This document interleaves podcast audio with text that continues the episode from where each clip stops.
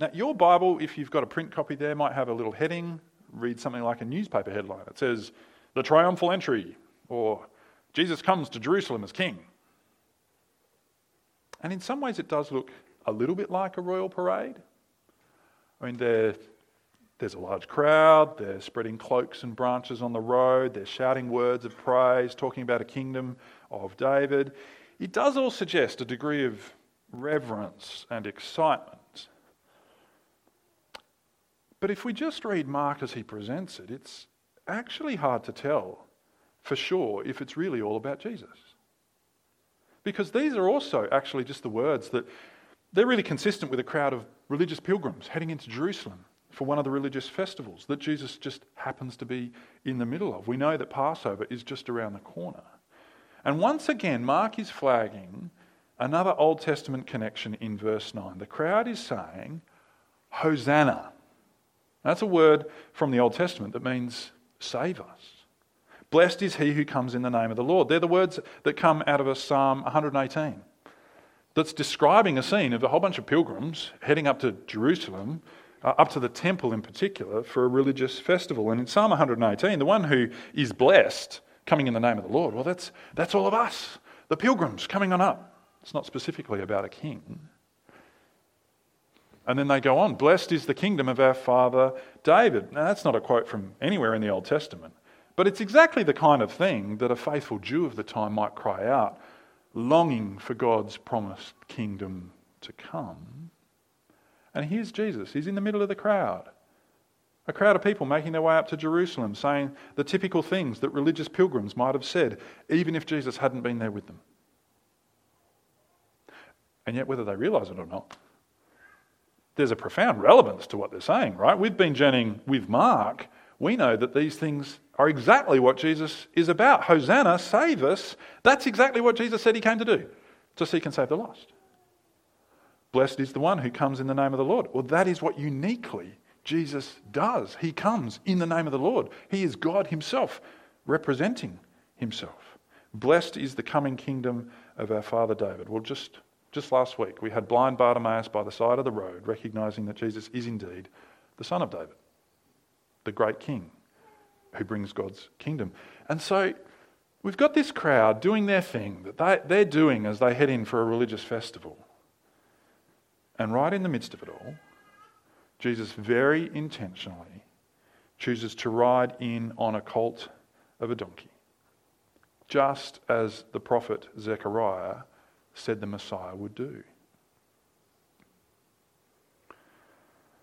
But Mark leaves us feeling like the crowd doesn't really appreciate the truth of the very things that they're saying because by the end of the day, they haven't headed to the MCG with 96,000 screaming fans, all pointing at him saying, This is him. He's wandered into the temple with no one else around. He has a quick look around and then heads back out to Bethany for a decent night's sleep. And the only people that are hanging out with him are these 12 disciples. Because the crowd, and this is the irony, the crowd hasn't seen it. Jesus is being so intentional to flag that he approaches Jerusalem as God's great Saviour King. And yet there's this great anticlimax that the crowd doesn't seem to really grasp who is right there in their midst. And Mark seems to be highlighting exactly the kind of question that we asked at the beginning. I think it's, it's the legitimate objection of many people who've been invited to check out Jesus. Why would I follow someone? who could walk through a crowd and they hardly recognized him. He was ignored by so many people. The people who saw him in the flesh either ignored him or, or, or rejected him. Why would I follow him? We know it's exactly the kind of questions that loads of Christians in the first years were asked by their Roman neighbours. Roman neighbours who esteemed power and prestige and the honour of their Caesar. And Mark doesn't try and sugarcoat it doesn't try and make Jesus look more popular than he was, you know, as if to say, look, he's blowing up on the socials, you should totally get on board with him. No, he, he just looks his reader in the eye and he says, yes, that is exactly right. This Jesus was ignored and even rejected by those who saw him, just as he said he would be. So, will you follow him? ignored by so many, rejected, and in the end even killed. He's hardly riding the wave of popularity. So, how will you respond? That's the real question. And, and actually, it's the question that we shouldn't simply brush aside. If you are here today with us and you remain undecided on the matter, you're checking Jesus out. We'd be delighted to help you wrestle with the evidence, consider the implications, chat with someone over a coffee after church today, or grab that little taste and see invite and come along this Thursday night to dig a bit deeper. But as day one finishes with Jesus' first visit, this anticlimactic visit, returning to Bethany for the night, the question hangs in, in the air Will you recognize this Jesus as your great king? And then, as day two kicks off in verse 12, Jesus does something that seems just a little bit out of character. Uh, verse 12 uh, as they were leaving Bethany, Jesus was hungry and seeing a fig tree. He went to have a look. When he reached it, he found that there were no figs there, there's nothing but leaves. And Mark tells us that this is totally unsurprising because it wasn't the season for figs. And yet Jesus curses the fig trees and it dies. What's with that? Perhaps Jesus has just got the hungries. You know, when you, when you get angry because you're just hungry and it leaves you just a little bit irritable my kids go like that if they don't have their breakfast. Is, is that what's going on with Jesus here? When he curses that poor fig tree, is it just Jesus with the hangries, being irritable and cranky? But before we jump to the conclusion that Jesus is behaving like a hungry eight year old, let's consider the starting assumption that Jesus is being just as intentional, just as measured as he's been over the last 10 chapters of teaching his disciples. See, Mark's point is that everyone knew that it wasn't the season for figs. And yet Jesus saw the tree and he decided to, to head towards it. He saw a fig tree showing the outward signs of life, it's in leaf. No surprise to him, he found no fruit. It's as if he went to the fig tree knowing that it would not have fruit. And then he speaks his words of judgment May no one ever eat fruit from you again. And he does all of this. When does he do it? Well, it's not just the morning, but he's, he's on the journey back to the temple, right? The temple that he'd inspected the night before. The temple that he knew exactly what was going on. The temple that he had a very clear intention of what he was about to do when he was going down there to change things up. And after he's done it, we've just read about it, turns over the tables, drives out the traders. It's his explanation in verse 17 that helps us make sense of it all. You see, Jesus was outraged at the way that the temple was being used, the temple courts in particular. They, that's a reference to the court of the Gentiles. They were meant to be a place within the temple precinct where non Jewish people could come and offer their prayers and their worship to the God of Israel. And that was the emphasis of the first passage that Jesus quoted in verse 17. It comes to us from Isaiah 56, where God says, My, my house will be called a house of prayer for all nations. It's a wonderful passage in the Old Testament that talks about the inclusion of people from all over the world to come and know God and, and worship Him, gather around His throne. And the court of the Gentiles in the temple precinct, that was a physical expression of that. He was anticipating that great promise that would be fulfilled in the age to come. But instead, Jesus had seen what was going on. That the place of prayer had been turned into a means of profit. That the whole sacrificial system that was meant to point people towards God's provision of mercy was just being used to make a buck. Jesus had seen it on the night before, and he was on his way in to signal that the end was coming. It was time for the old ways to change. And as he taught the people there, well, the second Old Testament passage that he quoted, they weren't just an observation. You have made it a den of robbers. They are words of judgment. Jeremiah quote, uh, sorry, Jesus quotes the prophet Jeremiah from 600 years before him their words of judgment upon a people who had engaged in all kinds of abuse. And then they came and stood in the temple and said, We're safe. Uh, it's like they were using the temple as Bali. You know, when kids are playing chasey. No, no, no, I'm Bali now. You can't get me. We're safe. I'm in the temple. That's the temple of the Lord. I'm safe. They could run around doing whatever they wanted, but as long as they had the temple, they were safe, or so they thought. But God warned of a coming judgment when they would see that the temple itself was never what actually made them safe. It was only ever the mercy of God Himself. And Jesus was showing that the time had come to change what it meant to be safe with God. Because He was the means of being safe with God, the means of God's mercy for all nations. And when we have that big picture in mind, it helps us to understand that this is all just as relevant to us today.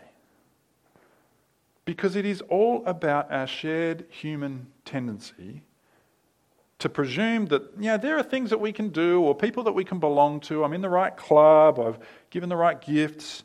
That'll make me safe with God. It's the religious mindset that says if I go to church enough or say the right prayers, I'll be safe, despite all of the guilt that I've tried to bury. But it's actually right alongside the typical Aussie mindset that doesn't think in terms of temples and prayers, but leans on a sense of, you know, that sense of community. Bushfires and floods are great at drawing it out. We rally together around a disaster. Or it's that mindset that says, no, we, we chip in uh, with a charity donation when they come knocking on the door. It's the mindset that figures, I am a decent citizen I'm pretty sure God's going to let me in. I'm safe. I call it temple thinking for people down under.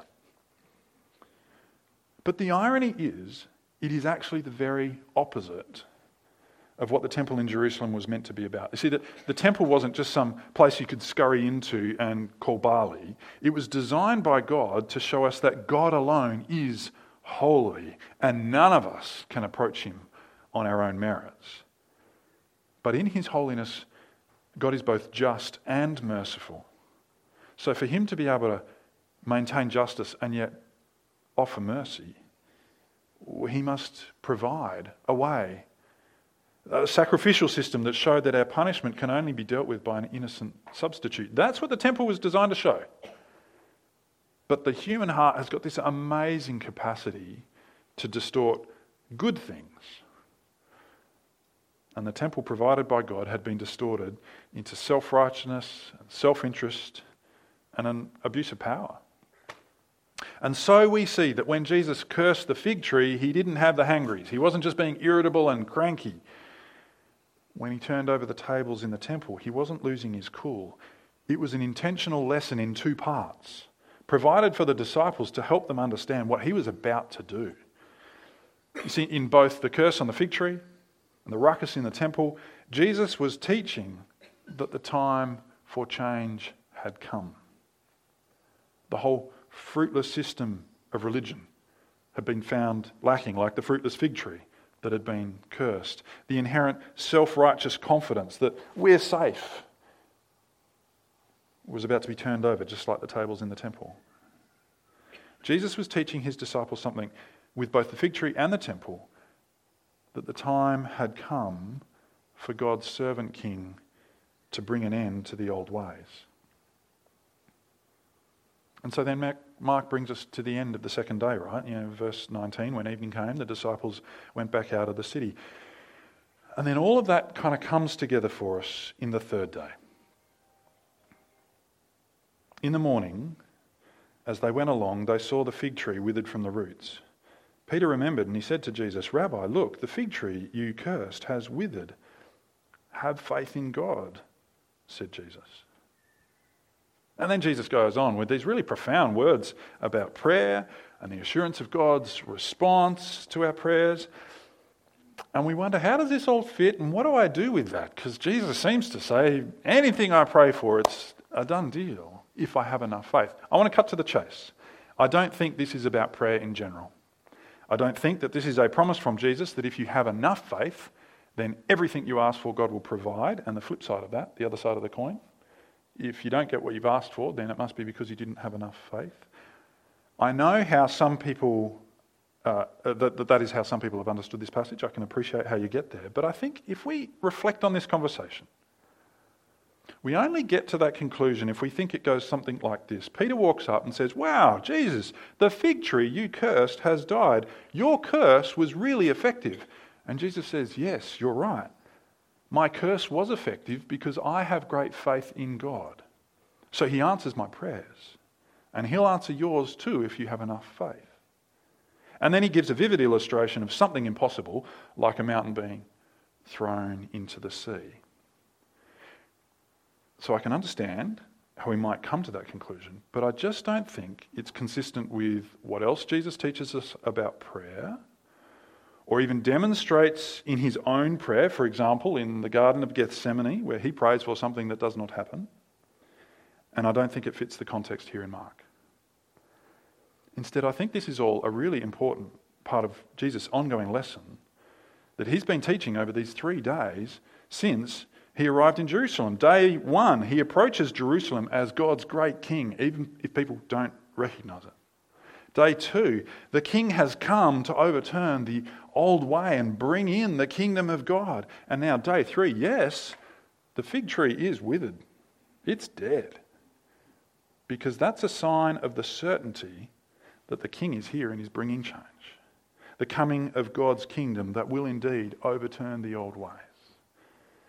And so he says to those who, who long to see God's kingdom come, like the crowd that said, Blessed is the coming kingdom of our father David, those who long to see the coming kingdom of God, Jesus says, Have faith in God, He will make it happen. And so his words here about prayer, they're not just about prayer in general, but in particular, the prayerful longing for the coming kingdom of God. And I think that's why Mark pointed out to us that all of this was taking place on the Mount of Olives. Because what did the prophet Zechariah say about the Mount of Olives? That when Jesus says in his words about prayer, say to this mountain, go throw yourself into the sea, this mountain is not just any mountain, it's not just a sort of outrageous illustration of God doing the impossible. It's the one that God said in Zechariah 14 would be, would be torn apart when God Himself came in judgment and salvation. So Jesus says, if, if you long for the kingdom of God to come, picture that from Zechariah 14, this mountain being torn apart. Well, have faith in God because He is doing it. God is faithful and powerful to fulfill His promises and achieve His purposes. Yeah, the fig tree that I cursed really is dead because it was my illustration that God really is on the move. But of course, not everyone welcomed the coming of God's King, did they? As we saw when Jesus got back to the temple on later on in day three. And in fact, as Mark recounts this for us, um, that third day carries all the way through to the end of chapter 13, and there's this whole We've got, we've got a few weeks ahead of, of wrestling with the conflict and the questions of, of Jesus' authority because once again we see that the religious leaders would rather deny Jesus' authority to bring change than to face up to the need for change. And so, as we get to the end of chapter 11, where we got to today, uh, Mark is probing us with questions. Are we just on board with the trend of the day? Are we just going with the popular winner? Or are we willing to follow this Jesus? Now, we've talked about through Lent taking the time just to pause. We're going to do that now. To pause and to reflect on these questions that, that God's been probing us with as we approach the cross. Because when Jesus came to Jerusalem, he wasn't coming so he could visit the temple, he was on his way to the cross. And so I think these are some of the questions that Mark is posing for us to wrestle with, to reflect on, to take into the week ahead, and to think upon. From that first day, will you choose to recognize Jesus as he is, even if the crowds don't? He really is God's long awaited King. Will you follow him? From day two, will you allow him to turn the tables of your life over. All of the things that you're tempted to cling to and to say, I'm safe, I'll be right with God. Will you instead cling to Him? And from day three, will you delight in His reign? That's what that prayerfulness really is. We see the religious leaders taking pot shots. They're trying to undermine his authority. And Mark prods us as we're kind of, you know, watching on from the sidelines of, of this conflict with the religious authorities. And he says, What about you? Are you looking for an excuse to ignore him, to shut him out, to put him in a quiet box in the corner? Or will you delight in him as your king? Is it your prayer that his kingdom will come? And not just out there, but in here too in your own life as much as across the whole world. Because the reality is, Mark wants us to see that Jesus was never the trending celebrity, not the person that the world gets excited about. But he looks us in the eye and he says, Will you follow this Jesus? So let's take a moment and reflect on those questions.